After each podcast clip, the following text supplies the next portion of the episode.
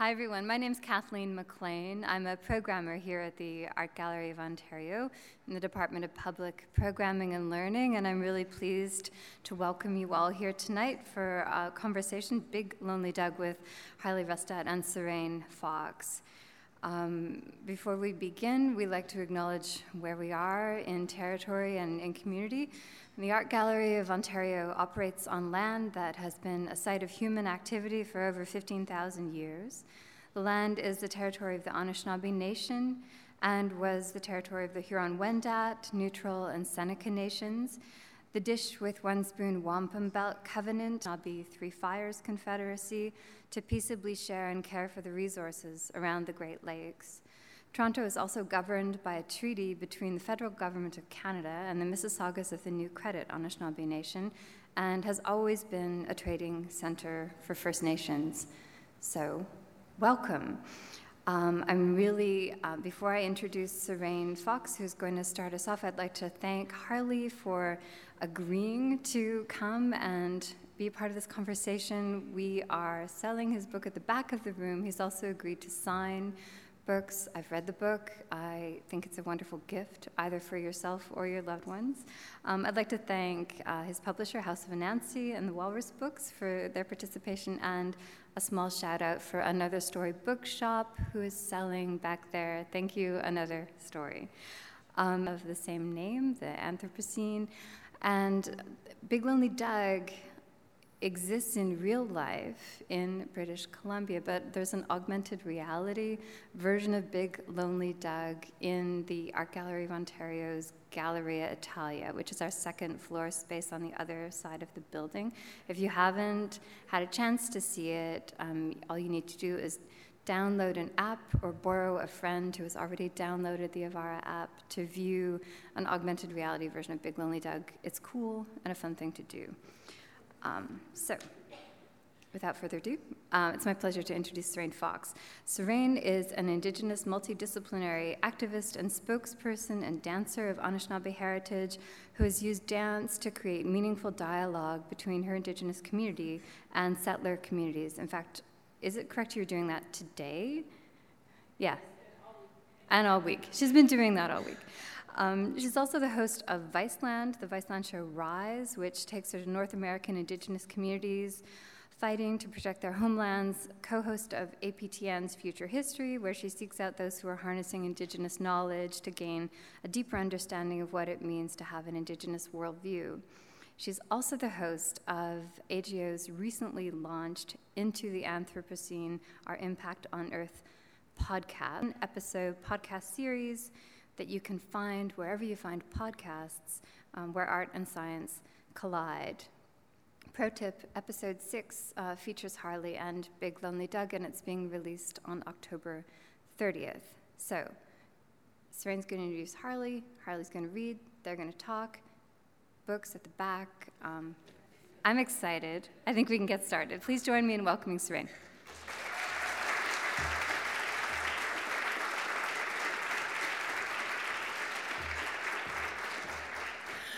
Thank you so much. I always find it so hard to, to listen to those bios. So, Harley, here we go.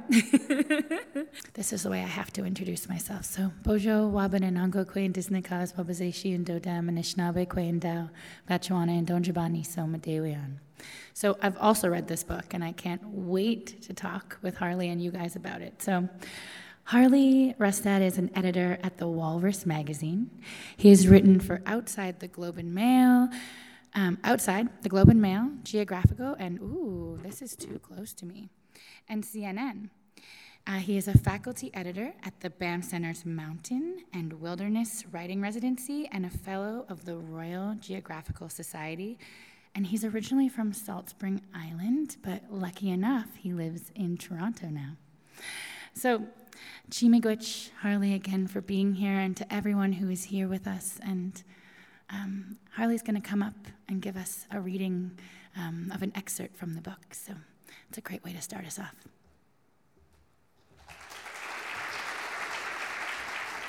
Welcome, Harley.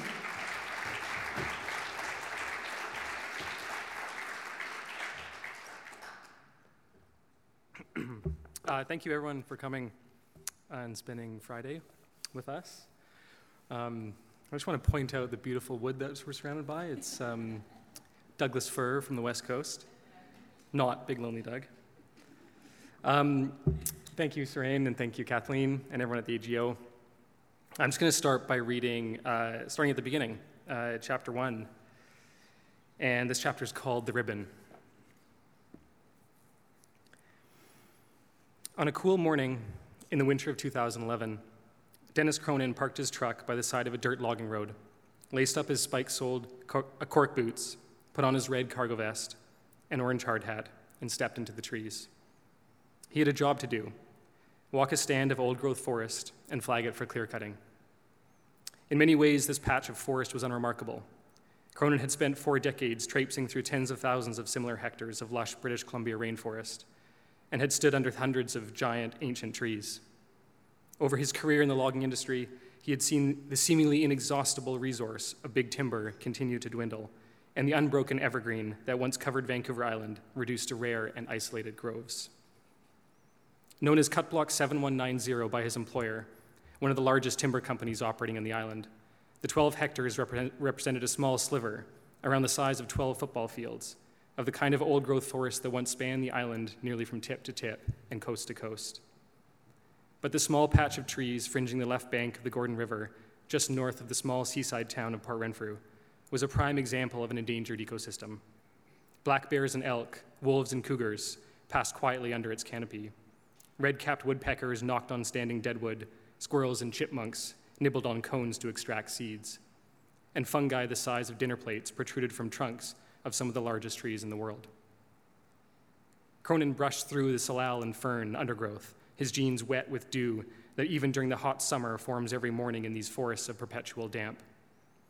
Underfoot, mounds of moss covered a thick bed of decaying tree needles, were soft and spongy, absorbed by thicket and peat and mist before they're allowed to swell. For now, the forest was still. Cronin began the survey along the low edge of cut block 7190, where he could hear the Gordon River thundering on the other side of a steep gorge.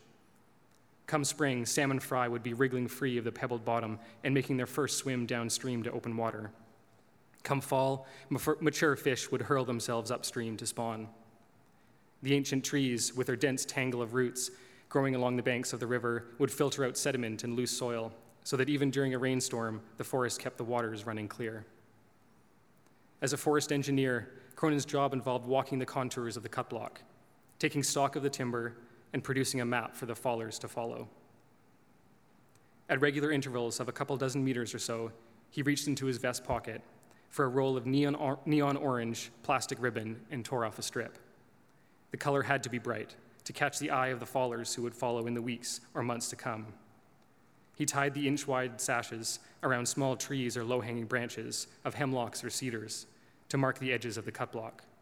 Falling boundary was repeated along each ribbon. Timber companies in the province follow a forest code, forestry code stipulating that forest engineers must leave, an, must leave an intact buffer of 50 meters up from a river, especially one that is known to be a spawning ground for salmon.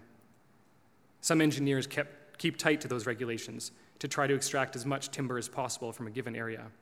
Known as timber pigs, they work the bush under a singular mantra log it, burn it, pave it.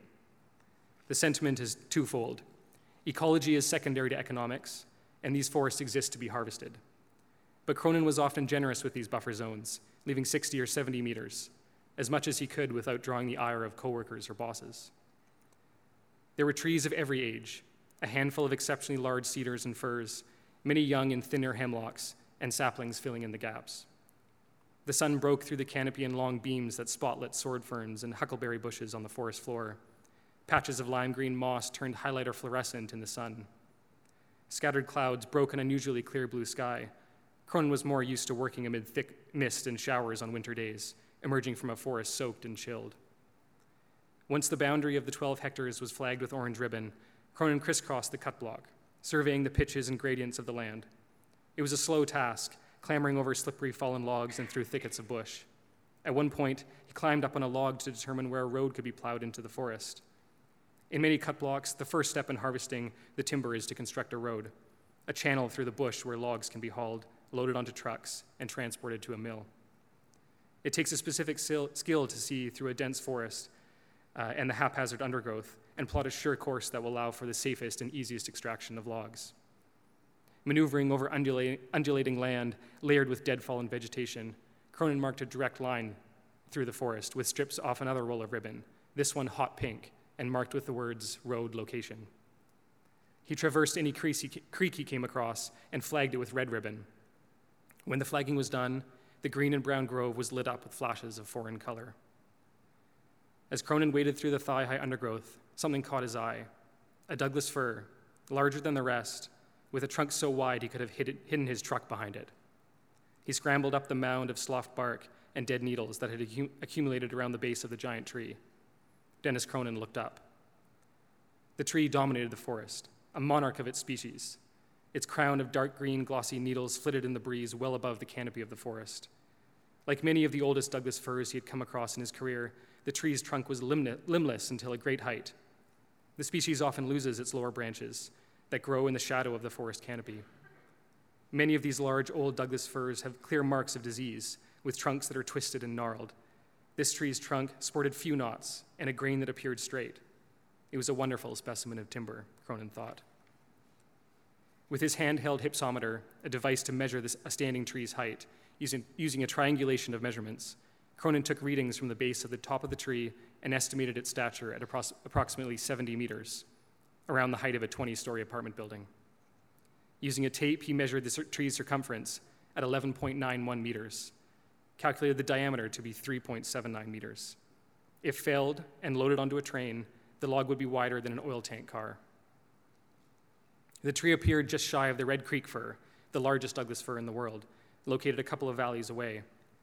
Cronin didn't know it then, but he had not only stumbled upon one of the largest trees he had, uh, he had ever seen in his career, he had found one of the largest trees in the country. It was surely ancient as well, Cronin knew. A Douglas fir of such height and girth, growing in a wet valley bottom on Vancouver Island, could easily prove half a millennium in age. But to the experienced forester, this one looked much older. A thousand years, he wondered? The logger could have moved on. He could have brushed his broad shoulders past yet another broad trunk and continued through the forest, leaving the giant fir to its fate. He could have walked through the undergrowth, across log and stream, to finish the job of mapping and flagging the cut block. Fallers would have arrived. The tree would have been brought down in a thunderclap heard kilometers away, hauled from the valley, loaded onto logging trucks, and taken to, to a mill to be broken down into its most useful and most valuable parts. Over 40 years working on timber hauling crews and as a forest engineer, Cronin had accrued countless days working in the forest of Vancouver Island. He had encountered thousands of enormous trees over his career. But under this one, he lingered. He walked around its circumference, running a trunk so broad and straight it would hold some of the finest and most valuable tim- uh, valued timber on the coast. Instead of moving on, Cronin reached into his pocket uh, for a ribbon he rarely used, tore off a strip, and wrapped it around the base of the Doug- Douglas fir's trunk. The tape wasn't pink or orange or red, but green, and along its length were the words leave.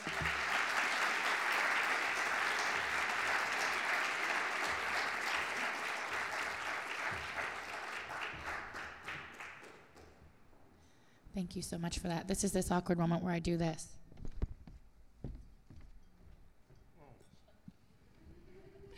Sorry.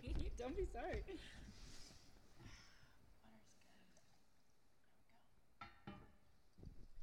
I believe that only happened because we talked about it happening just before we got on stage. Thank you so much, Harley. Um, I have to say, I I consider myself an environmentalist, an activist, and still, when I read this book, there was so much that I didn't know.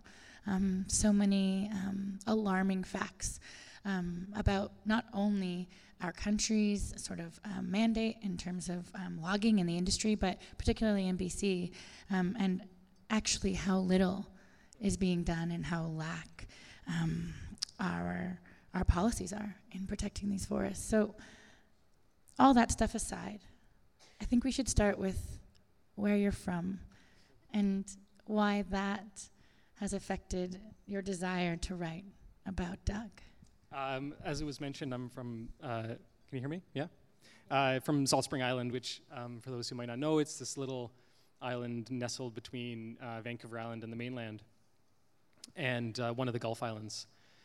And my parents moved there in 1980, and um, I think, as I've mentioned a few times before, um, I spent the first couple months in a tent before my parents finished our house, and, and so I quite literally grew up uh, among these trees uh, and spent so much of my childhood climbing in them and, and building forts in them and everything. So they're really, really intimately tied to them, and my dad was so good at, at teaching me um, their value. And it started off with just recognizing which one was which. And, and the dedication to the book is to my dad for teaching me how to name them. And um, so much of that started from just knowing which tree is which. And it sounds kind of funny, but um, even that basic understanding our basic relationship with trees can spawn so much. And I felt like everything kind of came from just being able to recognize that there is a difference and there's a, a unique part to every single one of them.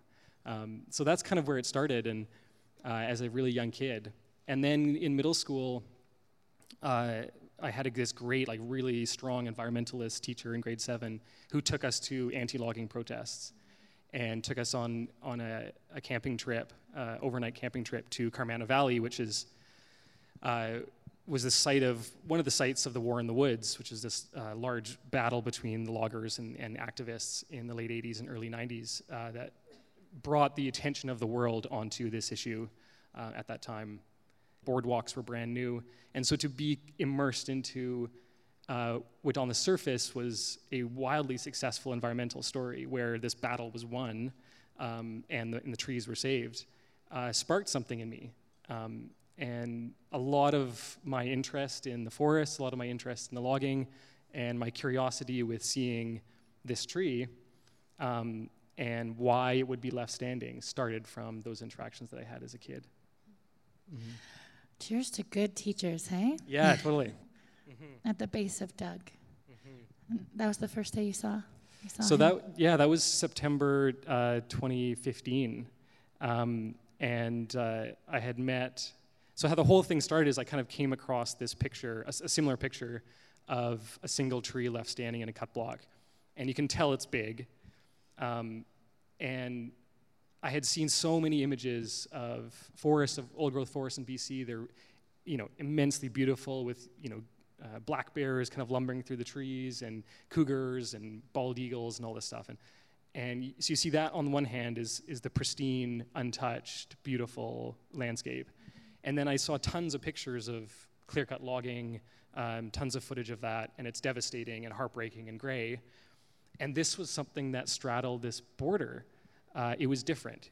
Um, not only was it one tree left standing, but it just emoted emotion. Like it was uh, immediately you, ha- you have to feel kind of sad. You have to feel kind of angry why this one tree, why this one giant tree was left standing, and who did it, and can I find the guy who did it? So I hadn't actually found the guy who, Dennis Cronin, uh, who, I, who I mentioned in, in chapter one.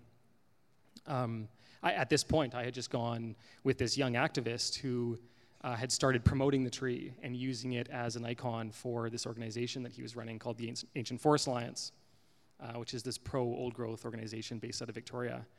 And he is he's a big character in the book and uh, this incredibly devoted 20 uh, something guy who's been, again, like me, kind of grew up in these forests, but just has devoted his entire life to helping save them through photography mainly and through his activism. And so we, yeah, we hopped in his van and drove out there, and it was one of those perfect West Coast days. You can kind of see it, you can see the mist. It's all blues and greens and misty, and, and, and it's one of those times where, you know, we walk through the forest and you don't really know what's going to be around the next corner. And I kind of mentioned this in the book. Know whether or not there's going to be a cougar around that bend that you can't see, or whether or not you're going to find one of the tallest trees in the in the country. Mm-hmm. Um, and so that kind of curiosity spurred TJ on and, and kind of brought me there with him. And, and so, yeah, we spent the whole day hiking through this cut block that's next door to Big Lonely Doug that is still standing. The activists call it Eden Grove. Um, and, but it's flagged and ready to come down at any moment. Um, and so we kind of entered from the green and crossed over into the cut block and then slowly approached the tree, and it just keeps getting bigger and bigger above, uh, above you and taller and taller. And it's a pretty dramatic thing, and I was completely uh, smitten at that point with it and, and really, really wanted to find the guy. Interesting because I totally feel you on just like the impact of this tree. And when I turn to um, the photographs of the aerial view, um, you know, as an indigenous person, I always grew up with this worldview that the trees aren't just standing in the forest, that they're in direct relationship not only with us, but with the rest of their relatives in the forest. And I was so struck, um, and I love the title of the book because that, that's what occurred to me is that there was this. Um, ah, the hypocrisy really of saving one tree in the middle of this cut block. I, and I, I, you know, I feel all of the emotion that it was saved, but like yeah. all of its brothers and sisters, and this is probably like a definitely a grandmother, a grandfather mm-hmm. tree. Or,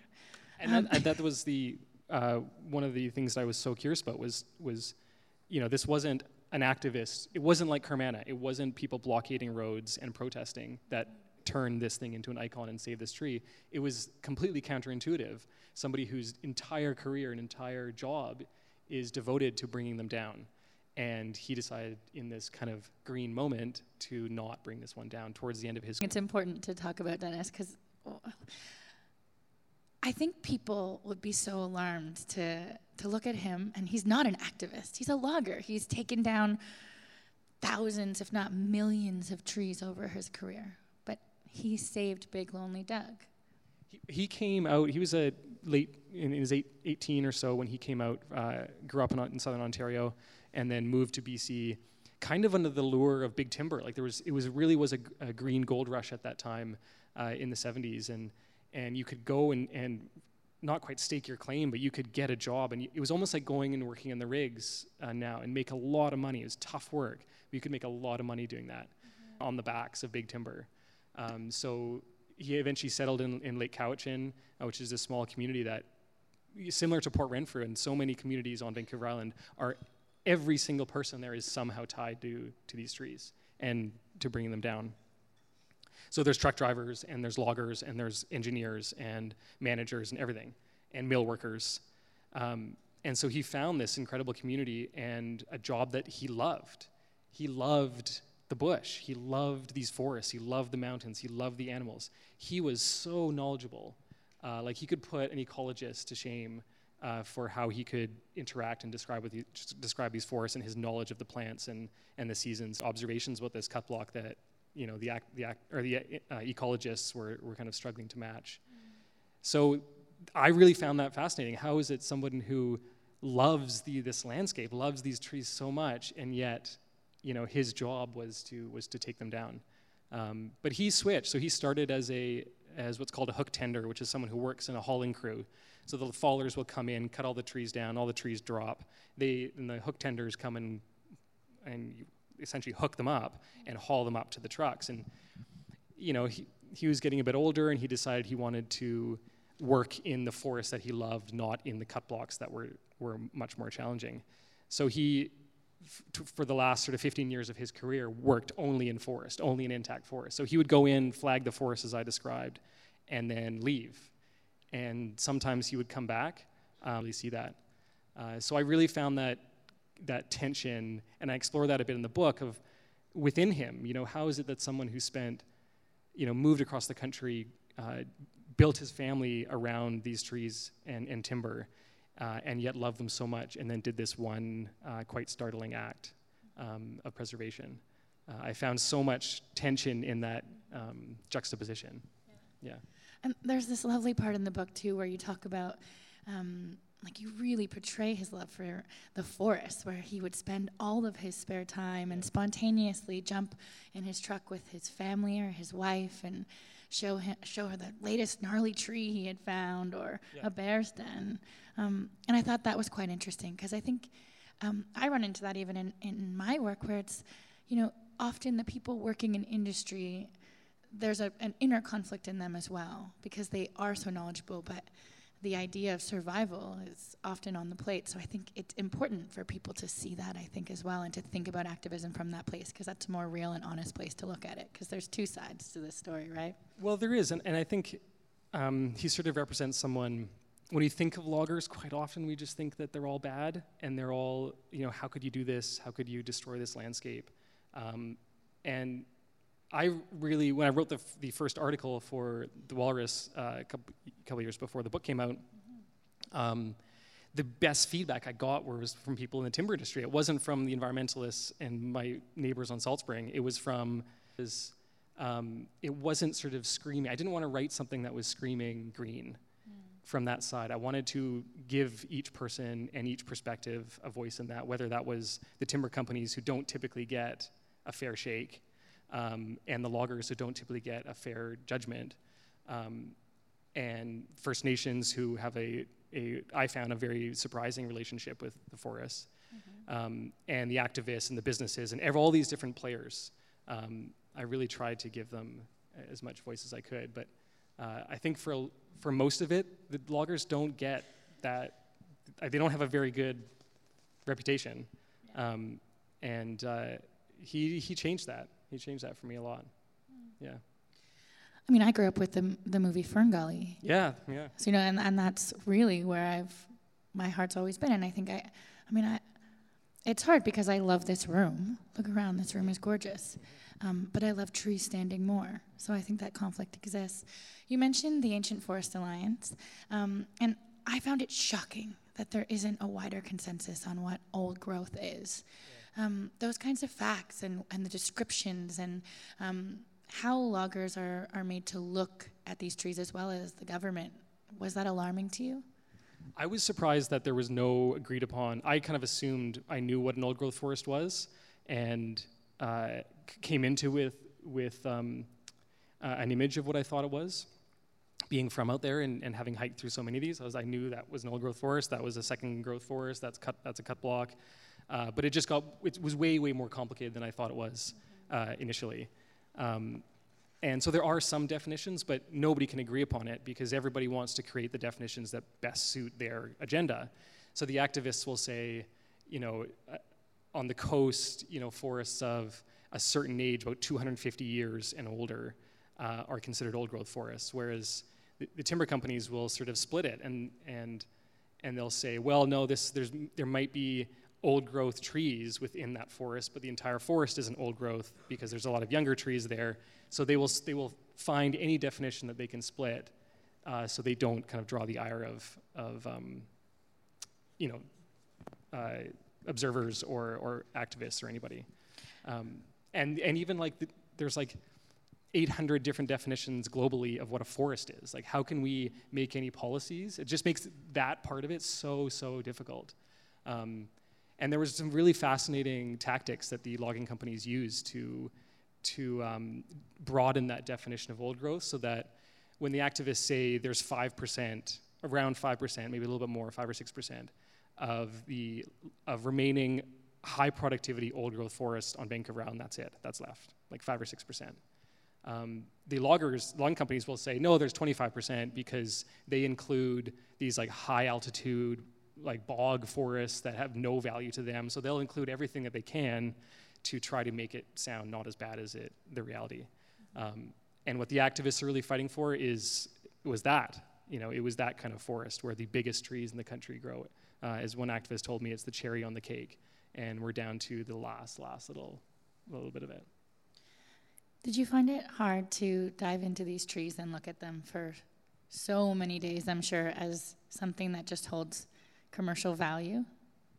I mean, va- value was, I, that's a good question because value was one of the themes that emerged in the book. All, how all those players that I mentioned, all those different groups, activists and timber workers and First Nations and businesses and uh, politicians and communities, how do they, when they see this picture, when they see the picture of a single tree or they look at a picture of a forest, what do they see? What kind of value do they uh, pull out of that, out of that forest or out of that tree?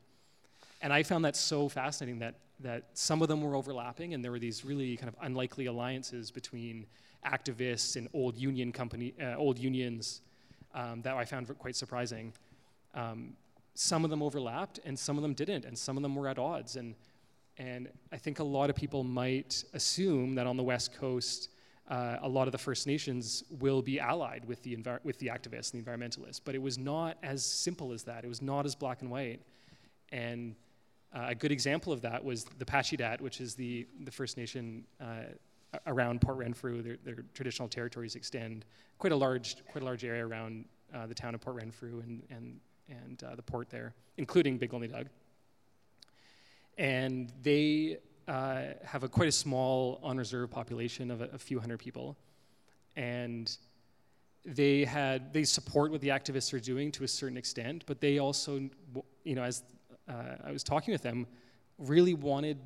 Most importantly, was the future of their kids and their people who are living on uh, on the territory right now, um, and so they opened a mill uh, about a year and a half ago when I was out there reporting the book and all the activists freaked out. And like one of them had set up a meeting with with Jeff Jones, who's the, the chief of the Pacheedaht, and and he and the activist thought that he was going to come and show him this beautiful old growth forest, and they were going to do this tour of the old growth forest. No, I want to come and show you my mill. And he got there, and there were enormous, enormous old growth cedars cut down, being milled. And on the one hand, you think that's bad, right? Those old growth cedars, there's so few of them left. It's so sad. But can you fault anybody? They've been working in those forests for a heck of a lot longer than any commercial enterprise has, uh, managing those forests for a heck of a lot longer. Can we criticize or can we even comment when they are most concerned with the future of their kids and their and the immediate needs of their of their their population? Uh, and so I found that was so interesting was looking at splitting the values and seeing who overlapped, who was at odds, and uh, like who were shaking hands and who were putting on a brave face. And um, so that was one of the themes that emerged. And so yeah the, the value yeah i'm really glad that you mentioned um, the Pacheedaht. that's how you say it yeah Pacheedaht? yeah yeah um, because i think that's a conversation that so many people sort of don't get to have or they're very uncomfortable having is the idea of economy, uh, especially amongst First Nations. And I think the missing link there is that settlers' communities have often gone in and been a part of the extractive industry for, you know, almost a century now, or um, and have really reaped all the benefit of having access. Um, and yet, when First Nations people try to jump in on the very end, when it's almost gone, um, that they often get target, targeted. And I think that it's important to, to really see that um, and to acknowledge that I'm, what if they were able to be a part of that this whole time? Would yeah. selective cutting been more of an option? Would they be at the brink? Yeah. They're really jumping in when there is almost nothing left and when their communities are suffering. Um, and I just I think it's a valuable place, um, and it's actually the quote I was looking for. So th- thank you for reading oh, my yeah. mind. the other thing that I was looking for in the book that it's beautiful. I have it dog-eared, so let me just find it. It's about the definition of forests and the naming of forests, um, and I thought it was a really beautiful um, way to bring it up in the book because, oh, here it is. Well, I know it. So it's about naming forests by activists because the indigenous people mm. have been working these forests for thousands of years, if not since the very beginning. And so when activists come in and rename um, for the purpose, even to save the trees, mm-hmm. there was a lot of conversation about that and a lot of mixed feelings. And what was it like to run into that and to, to have that be a part of the conversation as well? I mean, it, you're, you're absolutely right. There's a lot of tension over that. Um, I mean, for as long as uh, Europeans have been on this continent, we've done a very, very good slash bad job of just naming everything. And there's so much uh, uh, tension wrapped up in in uh, colonists coming and and saying we're going to call this you know Port Elizabeth or whatever or Port San Juan, which is the port near uh, near uh, Port Renfrew. Port Renfrew, named after the Baron Renfrew, um, and there's just there's so much tension wrapped up in that. And I guess I was a little bit surprised that the activists were kind of continuing on with that trend. Mm-hmm. Um, I got why they did it because uh, Avatar Grove is another uh, protected area. Mm-hmm. Um, it's not quite a park, but it's it's a tourist destination, and it was sort of the flagship forest of, of the Ancient Forest Alliance. It's a beautiful, incredible. There's these amazing, uh, really burly cedars there. Uh, one of them is the gnarliest tree in Canada yeah. And uh, what? Uh, yeah, yeah. and it's beautiful, but so they called it Avatar Grove, and it, it was it was discovered, another word that's very complicated, um, in 2009 when Avatar was coming out, and the activists realized that okay, maybe these trees look like the home tree in the movie in, in Avatar, and uh, and so maybe we can piggyback on some of the attention. Avatar has all these environmental themes, big industry coming in and destroying uh, beautiful nature, um, and we can piggyback off of off of the success of one of the most popular and successful movies ever. So they named it Avatar Grove. They, uh, in one of their marches in Vancouver, they dressed up as the Na'vi people, like they painted themselves blue and walked down the streets of Vancouver. They invited James Cameron to one of their to the, one of their uh, rallies. He didn't come. Um, I don't know. Yeah. Uh, and so I get why they do it because it's on one hand it's a very clever thing to do. Yeah. Uh, you, there's a lot of people who wouldn't care about a forest that's called, um, you know, Forest One or just like, yeah. you know, or cut or cut block 7190. Like nobody, it doesn't resonate at all. You call something Avatar Grove, every newspaper is calling them and talking about it. And you dress up like a blue person, like a blue alien, and like you're going to get coverage. And so there's a lot that can be attributed to the success of Avatar Grove, the, the reason why it was saved and protected and turned into an old growth management area, this, this protected space, because purely because of that name. Mm-hmm. Um, Big Lonely Doug, you know, there's, if you had just called it, um, it actually has a name now. It's like REC 173479, I think it is. Wow which is like the designation for a recreational site. And like, who's ever going to remember that? And who's ever going to go and keep REC whatever company, right? So like, there's so much. I get why the activists do it. Yeah, of course. Um, and they've even employed some more interesting ones uh, where they named a grove the Christy Clark Grove, yeah. uh, named after the uh, Liberal Party former, uh, former leader in BC, who was no fan of the trees, I should say. Uh, no and, fan of the trees. Well, yeah. Of breathing. um, so they, they named it after her, which actually was an old tactic that many environmentalists had used that dates back uh, decades um, to try to force the person's, the politician's hand. If you're named after it, you're not going to cut down your, your namesake tree, right? Like, well, I, I, would, hope I would probably go and fight for the Harley Grove, right? Like, yeah. I think everyone would. Um, and but it, it didn't work. It didn't resonate. No one really cared. She didn't care. And so now they renamed it Eden Grove, and that's the one that's right next to Big Lonely Doug. And so sometimes it works really well, and sometimes it doesn't work. Um, but in that, in coming in, a bunch of activists uh, from the city coming up and uh, enclosing a space, discovering something, and calling it by a Western name uh, is very, very complicated. And I and you know, one of the quotes from one of the uh, representatives from the Apache Pacheedaht was like, it's like straight up colonialism. Like they're just they're coming in and that's what they're doing. They're renaming these places. We've known about these trees, you know. Um, you know, Dennis Cronin, T.J. Watt is the photographer who took this picture. Who uh, who's that young activist I mentioned? Uh, who's the guy who found the tree after it was cut and then took all the pictures and marketed it? He wasn't the first person to see that tree. Dennis Cronin was not the first person to see that tree. Um, I kind of, I think I, I think I found one of the first people to see it, who's who's alive right now, who's this young. Um, he's from Ahousaht uh, up near Tofino, the uh, nation up in, near Tofino, but he's living in Port Renfrew now.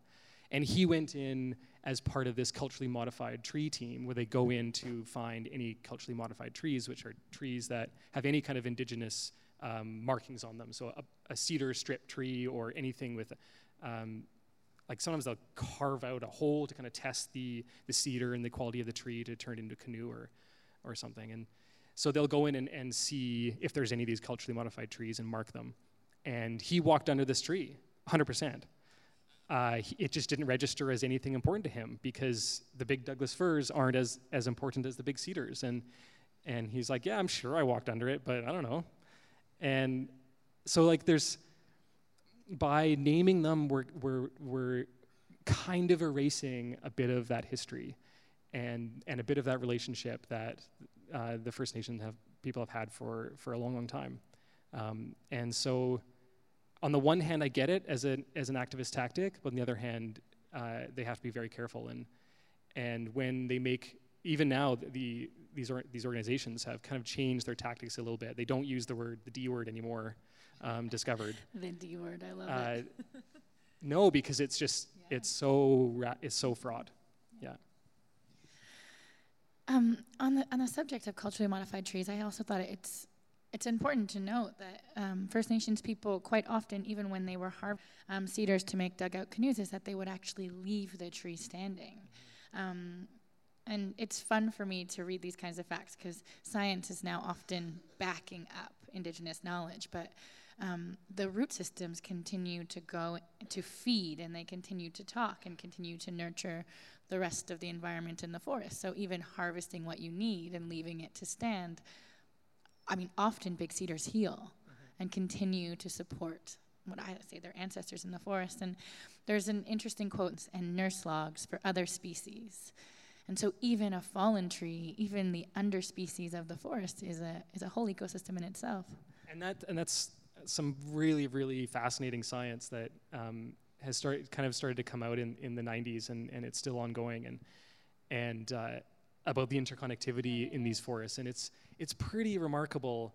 Uh, I mean, speaking of Avatar, it's like something out of a science fiction movie, um, and Fern Gully, and like, so you have these trees um, that there's this great, uh, uh, well-known uh, scientist based at UBC called uh, Dr. Suzanne Simard, and she's been at the forefront of some of this research and um, and helped kind of uh, I was about to use the D word, uh, helped, uh, wrote a bunch of papers about the mycorrhizal network, which is, I really like I was about it. to say discovered. no, I really like it. Thank you. It's yeah. like my. What's called the, the mycorrhizal network, which is this uh, fungal network that connects the roots of these trees together.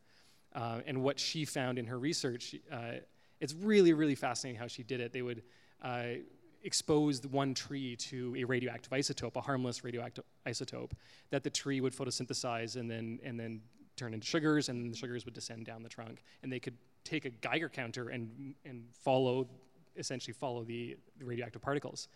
And what they did is they found that some of these big Douglas firs, you know, you called them like ancestors and grandfathers and grandmothers, and it's not, you know, yes, we are personifying them, but it's not that far of a, it's not that bad a personification. Um, they, one, of the, one of these trees was found connected to 47 other trees in its neighborhood. And what they're doing is uh, it's much more collaborative than we thought. Um, they are quite literally supporting the young around them. So a big tree like Big Lonely Doug, who's had its crown sticking up of, uh, out of the canopy for forever, uh, for a long time, could be could have been connected to so many trees around it. Young saplings that are struggling to grow, or trees that are aren't getting enough sunlight, is quite literally feeding them and supporting them. Um, and that's a really, really fascinating interconnectivity. Uh, there's a whole other layer of communication they can do. They can warn each other uh, with pests and drought and all sorts of things. And, and so there's this, you know, when you look at a, an image like this, yes, it's on the surface very sad because it, it, you know, it's one tree left standing, but it's also underground, an entire network that has been severed and it takes a long time. Um, they don't actually know how long it takes for this mycorrhizal network to reestablish in a cut block. Um, but it's, it's a long, I mean, it takes a long time for these trees to regrow uh, to any sizable uh, degree. Um, so we're talking decades and decades and decades before, before any of this gets even partially reestablished. Um, so it, even that image, it's a lonely tree, but it's much lonelier than even the image uh, portrays. And I think often we talk about cut blocks and, and the um, regrowth and the replanting that is mandatory, um, but it's planted all at once. Um, and even TJ Watt talks about how when he goes to go find these trees and um, how you can always see new growth. Um, and it almost is just like it's just one even diversity at all. No, and you, and you can you can spot uh, the old growth forest because as you said, there's all this variation in height, and there's these old trees. They, uh, called candelabra tops, the old dead cedars that stick up and they look like a crown. They look like a turret, um, and they're the markers of, of old growth forest, really, uh, from afar. But yeah, the, the second growth forests, they all get planted at the same time, so they all grow in unison. and there's this great uh, quote that an ecologist told me that in a second growth forest, a deer would have to pack a lunch. and th- basically, because the trees all grow in unison, the canopy is even, very little light uh, permeates down to the forest floor, so you don't get that diverse uh, understory that you do in old growth forests. Uh, it's, when you walk into in Eden Grove, if you would kind of turn around from this image, um, the still intact portion of, of that cut block, uh, down uh, and expose it, expose the sunlight. Um, and you get so much more variation in huckleberry bushes and ferns and fungi and, and everything. Um, and that's the big, big difference is, you know, I mentioned the sound, uh, excuse me, mentioned the sound in, in chapter one and, and how it disappears. And it, it's true, it's very, very quiet in there. It's like hauntingly quiet. And then you walk into a second growth forest and you're like a kid stomping around and everything is snapping and everything is, is breaking under your foot. Because um, there's it, there's just it's a completely completely different ecosystem there um, and you know a deer would have to pack a lunch like there's just very very little for a deer to survive on uh, in there in those forests and um, it's it's dramatic. Um, hired this guy to kind of fly over and do this buzz over big, big lonely doug. And and you fly over vancouver island and you see a ton of trees. Um, and then it takes a little bit. And once you kind of figure it out you realize that almost every single tree that you're seeing has been replanted by human hands. And that's a, that was a dramatic moment for me. Um, because you drive along these back roads and you do see a lot of trees, but they're, almost every single one of them is, is second growth replanted in, in, in the past hundred years. Um, and that, that, that was a pretty shocking moment for me. And, and then you start to realize that the patches of old growth forest, like the one that once surrounded Big Lonely Doug, was you know, there are these tiny little strips down a creek, or uh, it's, it's like it really is, as, as the activists say, a, a cherry on the cake that's left. There's a really striking quote in this book from David Suzuki, one of the good D's, um, where he says, Environmentalism is dead. What is your take on that? Quote? You got a lot of flack for that. Um, I think he was having a bad day. Uh, I think that was like, an honest day. yeah, well, maybe an honest day. I think environmentalism is changing a lot. Um, you know, the old style environmentalism that I was, and I'll, maybe I'll speak about old growth environmentalism, but mm-hmm.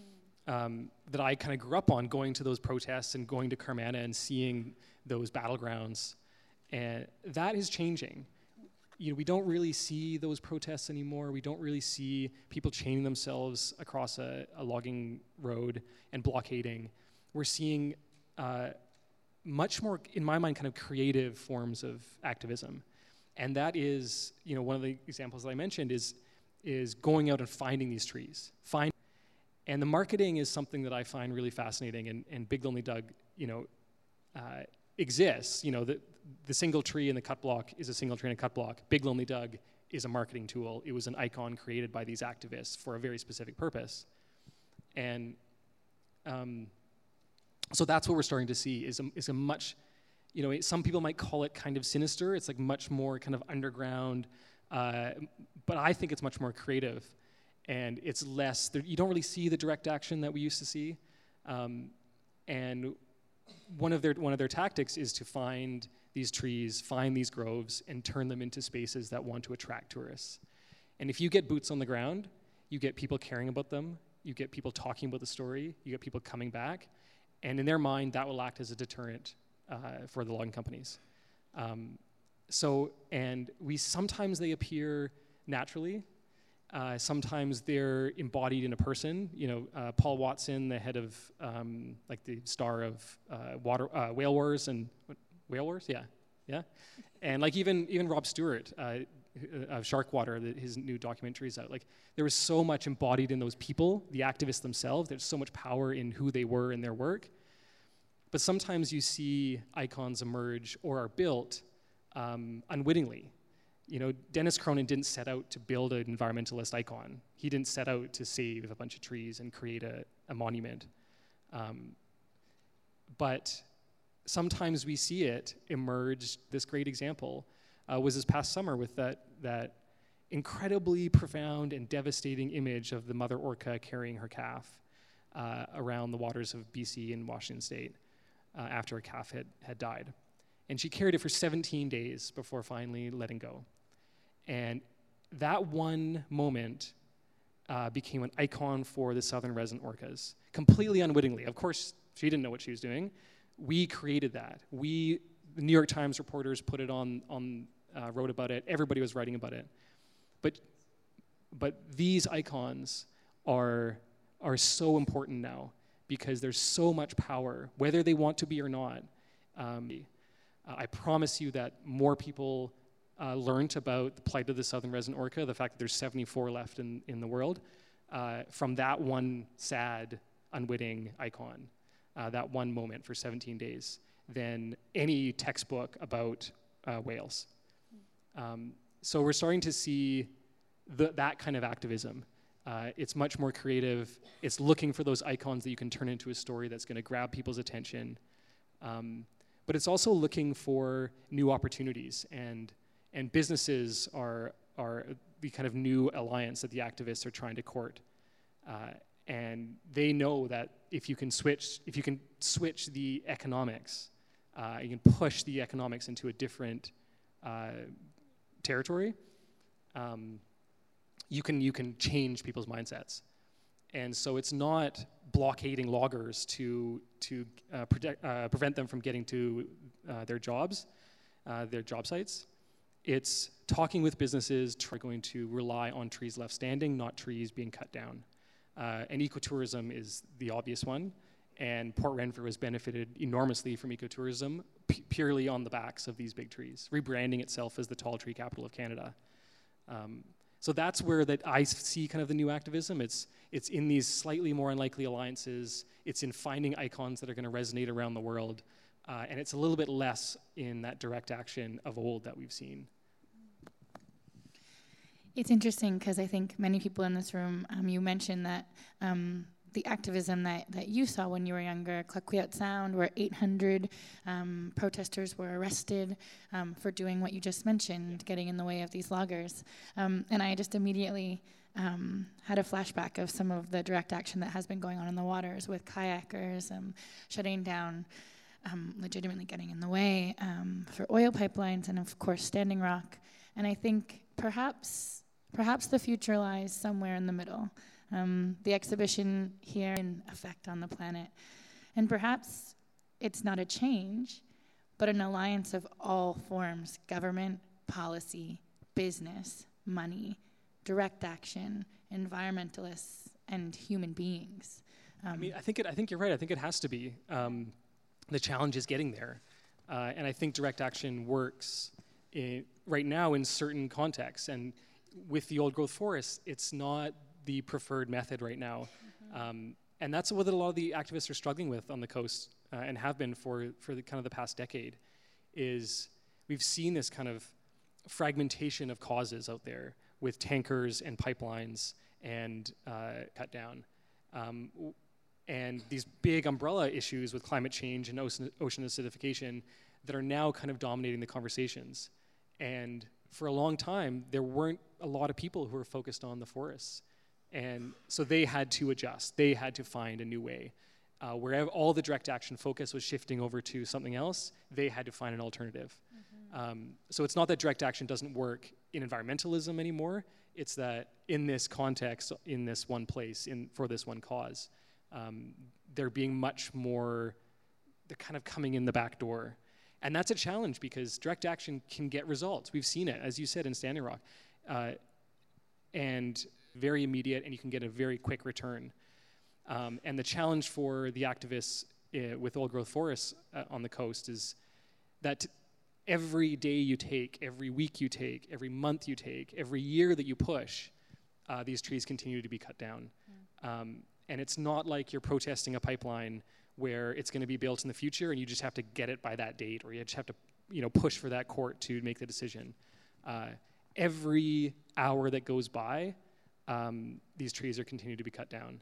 And so all the work that was done you know for example avatar grove uh, as they were working fighting hard hard hard petitioning rallying to get avatar grove protected the forest around big lonely Doug was cut at exactly the same time. And hundreds of other clear cuts or uh, cut blocks just like it. So as you're fighting in the moment when the direct action might work. Um, and that's that in kind of internal frustration with them is that they need to kind of broaden their tactics. You can't just blockade. You can't just do this. You have to have this whole spectrum of uh, approaches. Yeah. Thank you for that. Um, I do want to open up the house for questions, but in the spirit of where we are at the Art Gallery of Ontario, I have to read this quote because um, I'm curious about Emily Carr, and she comes up several times, and the imagery comes up several times.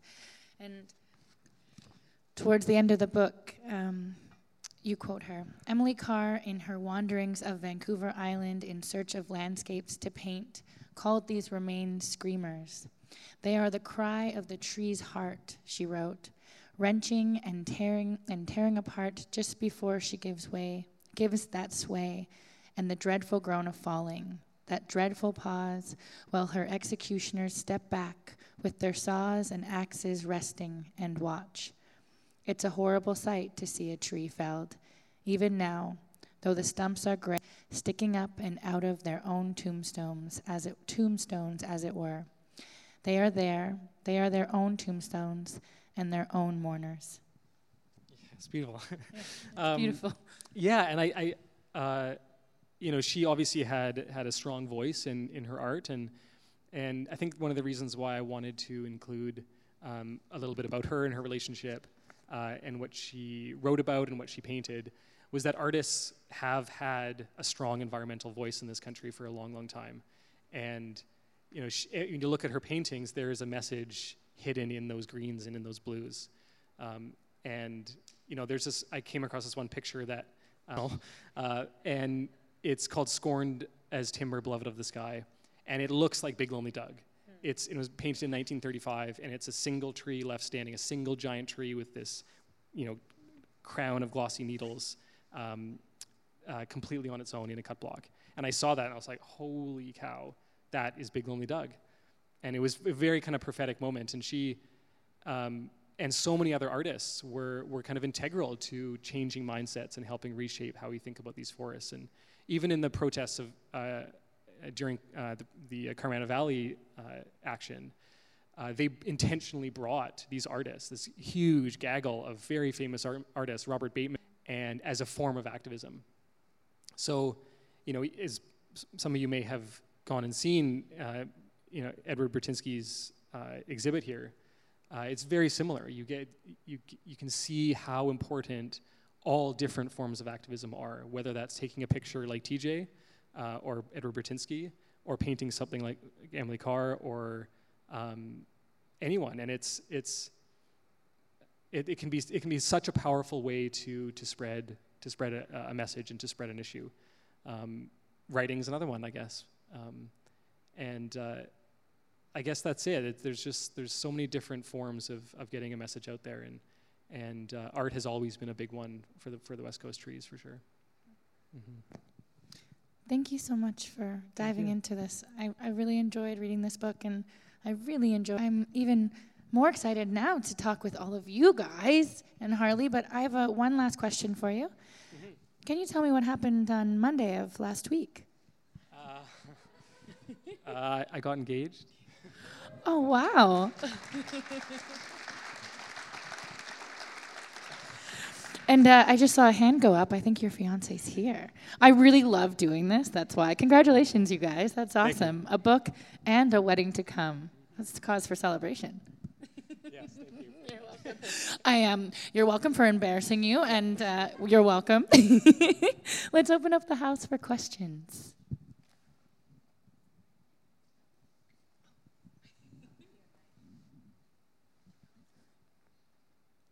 Thank you. Uh, wonderful, uh, superb. I learned a lot. Um, what what does the future hold for Big Lonely Doug? And uh, uh I, I, don't want to bring any negative element into this, but um, ecotourism is very beneficial. I recognize, but uh, just just wondering what the future holds for Big Lonely Big Lonely Doug in relation to ecotourism, and could I go and see the tree, sort of thing, and. Sure. Um, uh, that's a good question. I, I, the future for Big Lonely Doug, as I guess there's a couple ways to answer that question. Um, he's going to be fine uh, as a tree. Uh, I, that's my estimation.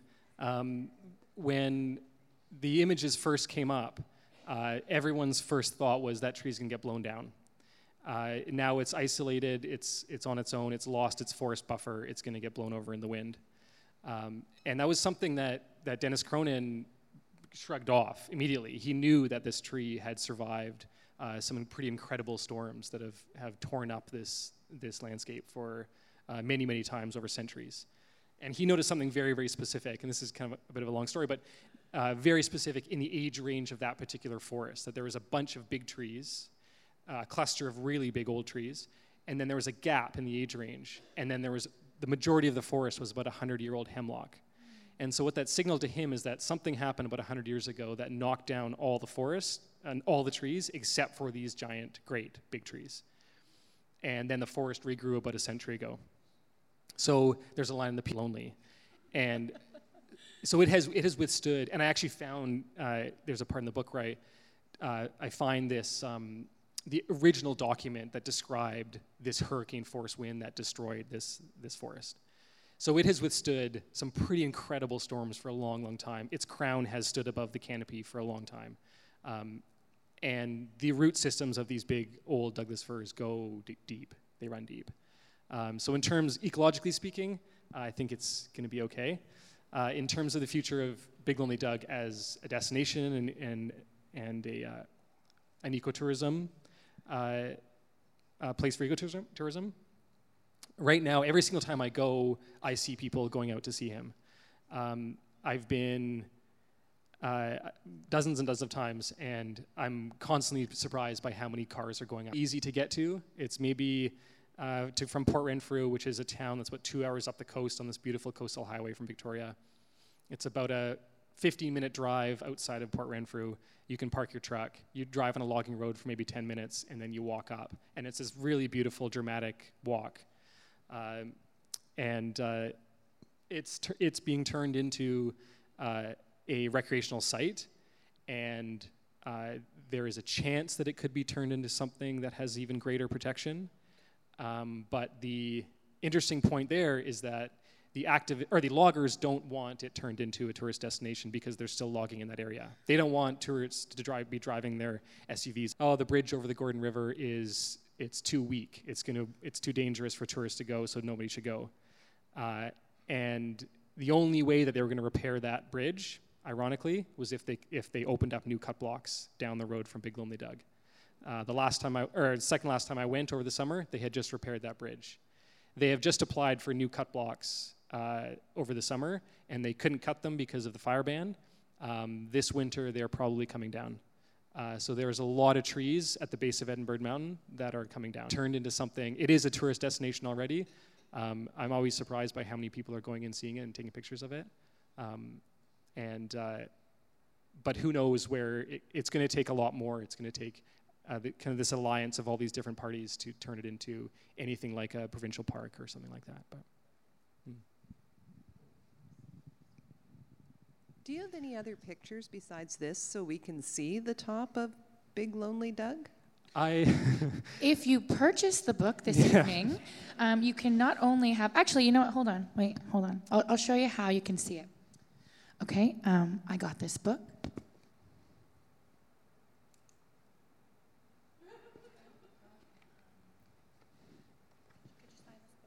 yeah, that's I, I got this book, so you could sign it for me. And then um, I noticed also in here there are. Oh, look at that! There are yeah. photos. There's a lot, there's great the color book. spread inside. Sorry. yeah, I actually really like this picture um, because it kind of tricks your eye. You don't Yeah. actually know how big it is, and your Mhm. eye just kind of goes up and up and up and up and up.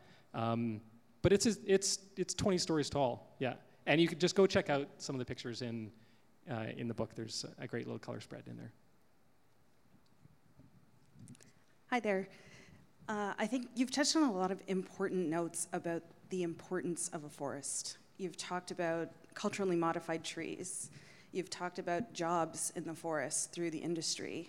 Um, your book itself is printed on paper, and that comes from a tree. And so you've kind of pinpointed a lot of uh, values that the forest provides to us. And my question to you is what do you think about the concept of this uh, responsible forestry through organizations like the Forest Stewardship Council, who are trying to provide more solutions to kind of harmonizing all of those different areas. What are your thoughts on that?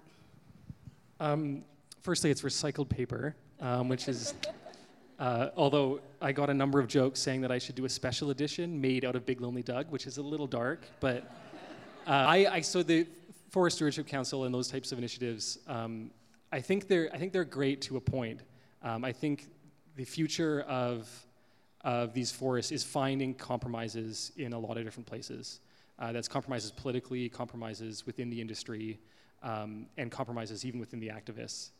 Uh, and so one of the big things that the activists are pushing right now is finding uh, essentially alternate sources of income within these forests. And so for uh, First Nation groups that we talked about, you know, a big, a big thing that they're trying to push is for alternate sources of revenue, you know, whether that's mushroom hunting or or essentially just not cutting the trees down. A little bit of selective harvesting. Those alternate uh, revenue sources can provide some jobs, but it's not really going to match uh, timber.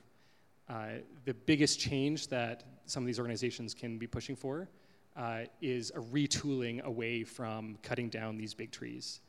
Uh, and that's going to take a huge investment. It's going to take a lot of push from these organizations.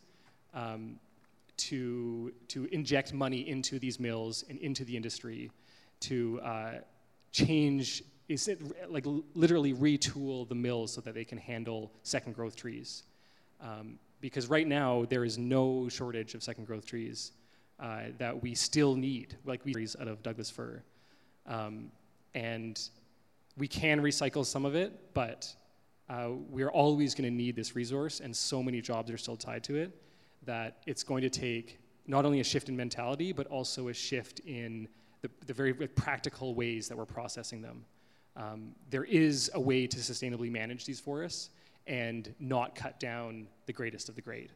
Um, so I, I think it, it, takes a lot of compromising, and the biggest challenge right now in BC is any kind of political will, uh, because for a long time the Liberal government really had no interest in, in and they had so much interest in, in the uh, invested in the timber companies that they had no interest in, in any kind of moratorium on old growth logging.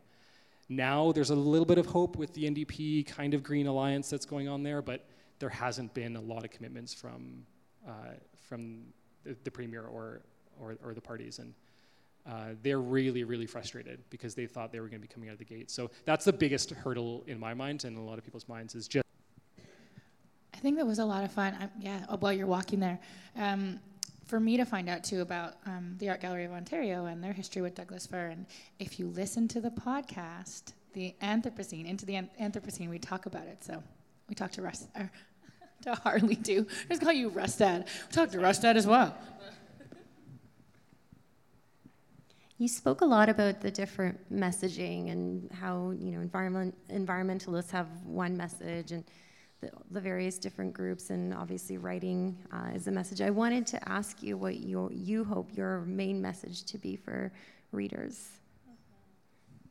Um, I think my uh, my message I hope people sort of take away from it. Um, I think it's that, that we should start seeing these big trees as the endangered species that they are. Um, it's it's very easy to to uh, rally a lot of people around uh, an animal. Uh, it's they don't smile, they don't frown, uh, they just sit there. Uh, they don't run away. Um, they don't carry their young when they die. So it's it's a lot more challenging to be able to c- convince people that these are a, a, an object, an endangered species that's worth protecting. Um, so my hope, I think, is to not only kind of bring people to the forests of Vancouver Island that I grew up in, uh, and to show how beautiful and how wonderful they are and how important they are ecologically um, to protect, um, but also that we are really getting to the end of this resource. Um, and that's the, that is the, these giant trees uh, in the old growth forests of Vancouver Island. Them, maybe not Doug, but to be able to interact with them and to be able to visit them. Um, I don't want to talk about them and show them pictures of these big trees uh, like we do dodo birds. Like it's just not an option for me.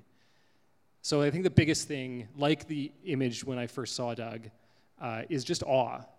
And then it's curiosity, and then it's tell me a story about this. uh, and then it's go and visit it. Um, so that's kind of my hope is that uh, everyone can see that image, have that same feeling that I had, which is wow, and then firsthand, and then uh, and I think that's where a lot of activism starts is in those stories, in those images, in those moments where you see it firsthand. Um, so that's my hope. Go go see the tree.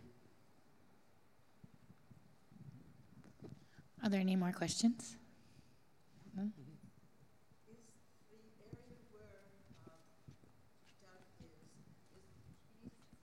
There are two microphones coming at you. Is the area where Doug is covered by treaty, um, or is it unceded territory, as I believe much of British Columbia is?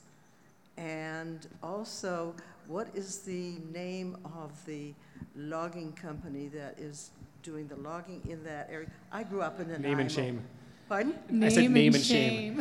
um, the, as you said, most of BC is unceded territory, and, and so the Pacheedaht have uh, their reserve lands, which is a very, very tiny, tiny territory, is a very, very large tract of land uh, that goes from just north of Victoria all the way up to the around the bottom of Carmanah Valley. It, if it, there's a map in the book, I love maps, so it shows the the unceded traditional territory of the Pacheedaht.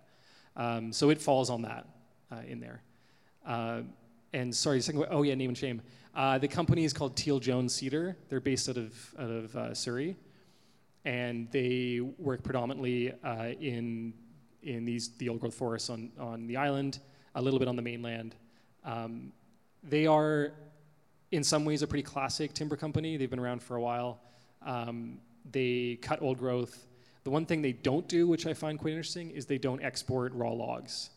Now, that, and that's a different issue that we haven't quite talked about, and that's one of the big uh, issues out there is that um, forever, for 100 years, as long as commercial um, timber harvesting has happened on the, on the coast, there was this law, there was a part uh, in the Forest Act that, that required, had to build, they had a legal requirement to build a mill and to build a sawmill and to build a pulp mill within each community within their area.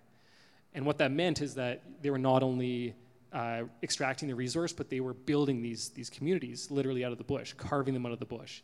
And so many of these, Mill Bay is one, obviously named after mill, but Port Renfrew is one of them, Lake Cowichan, where Dennis lived, is one of them. Um, in 2003, that law was removed. And so what that meant is that the timber companies had no requirement to invest in the communities anymore. And what they could do then is ship raw logs, export them abroad uh, without adding any kind of value locally. Truck, take it to the mill, it would be debarked, it would be sliced up, it would be sold, everything. Um, with a number of jobs along the way. Right now, it gets put on a truck, it gets taken to the nearest body of water, gets dumped into the water, and it gets boomed, and it's going across the Pacific or it's going down to the States very quickly. Uh, what that ha- has meant for a lot of these communities is that mills are vanishing on Vancouver Island. Uh, there's been hundreds of mill closures in, in the past uh, about 15 years, uh, thousands and thousands of jobs. So Teal Jones uh, is one of the companies that has, has made one commitment, and their commitment is they're not going to export raw logs. So all of their locally, but they're taken to Surrey and processed. A lot of the other timber companies are doing exactly what I described. And the downside of that is, is a massive amount of job losses. And there's an interesting tension there because a lot of the loggers will blame that on the activists, that they are taking trees away that, from us that we can't cut, and that's why we're losing jobs, when really it was politics that changed this and greed from the top. Uh, and that's the really kind of devastating thing about there and uh, out there. Um, yeah. Mm-hmm. The other thing that made me think of, I think that there if there's any questions, think of them now. Now's your chance. Um, and I'll ask you quickly too. Is that in the subject of naming, um, the Douglas fir is also not what that tree is called, huh? Uh, it's a Douglas fir. It's just not a fir. Um, yeah, yeah. It's there's a, a, whole part of the book where I get into the, um, the really fascinating backstory with these like crazy, intrepid Scottish naturalists who were sent to the farthest reaches of the world to just like find things and name them and unfortunately kill a lot of animals and, and cut down a lot of plants and pick a lot of flowers. Um, but yeah, it's it went through. You know, it's like it's a great example of of like the weird world of taxonomy.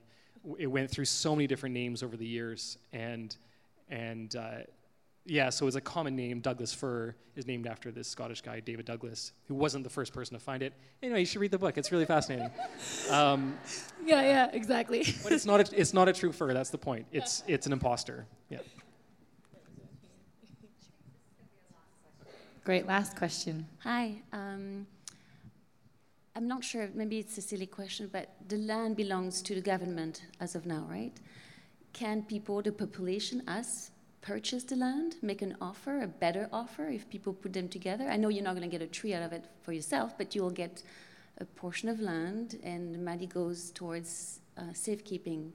We did it in Holland, that's what I'm asking, because it actually happened in Holland as well, where my mother purchased land. She'll never get something out of it, but she made sure that her, amongst you know 50,000 Dutch people, saved a parcel that's not for um, milling. I don't know. Uh, yeah, logging.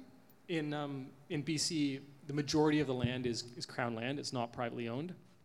Crown land is owned by the government, um, kind of owned by us already. Like we, uh, uh, and we are allowed certain rights to that land under these colonial uh, rules that were put down. We're allowed to go and we're actually allowed to harvest trees out of them. We're allowed to collect firewood. There's all these, there's all these different rules. Um, we're allowed to camp freely on Crown land uh, for a certain amount of time. Um, so the answer is no, essentially. You can't really buy it from the government. Um, the Crown land is for everybody. Uh, but how it works in BC is that uh, the Crown, the BC government, leases the land to the timber companies on these 25 year leases. So they will uh, lease the right to cut the trees uh, for a certain period of time. They'll go in, they'll cut the trees, and what the BC government gets out of that is a stumpage fee. So for every tree that gets cut, uh, the, the, BC government gets a certain percentage of that, uh, which is why they have a vested interest in keeping this industry going. Um, so unfortunately, not really. Uh, I don't know what the situation is like in Holland, but um, uh, to my knowledge, I don't think a, a, private citizen can go and just buy up crown land. Um, but uh, I, I would say probably the better tactic is going through uh, the courts and the, the essentially the indigenous pressure, um, taking back that land from the government through these treaties uh, is probably the better way to to uh, have people that are, are managing it better than the timber companies. Every time I think I have to interrupt you, you say it. Hmm. That's such a refreshing experience in a settler indigenous conversation. Although I'm assuming I'm assuming settler. Yeah, okay, cool. Um, Scottish, yeah. Yeah, cool. Great. Good, here we go. Um, just to follow up on that, too, uh, you know, to be absolutely fair, the, a wonderful and incredible thing that you guys could all do in this room is honor the treaties. And essentially, if we honor the treaties, then Crown land is not actually government land. Crown land was unceded territory. And so if you're honoring treaties, there's no individuals own indigenous land and parks. They're, the, that's just it. Like they're, they're um, and so putting this land back in the hands of indigenous people means that even if they chose to selectively harvest it, my, my thought is that generally we would be in a much, much better place than for it to be in commercial hands. So honor the treaties. It's like simple. Yeah, simple. Thank you so much, Harley. It was so an absolute pleasure. Everyone, please uh, start the line. Thank you.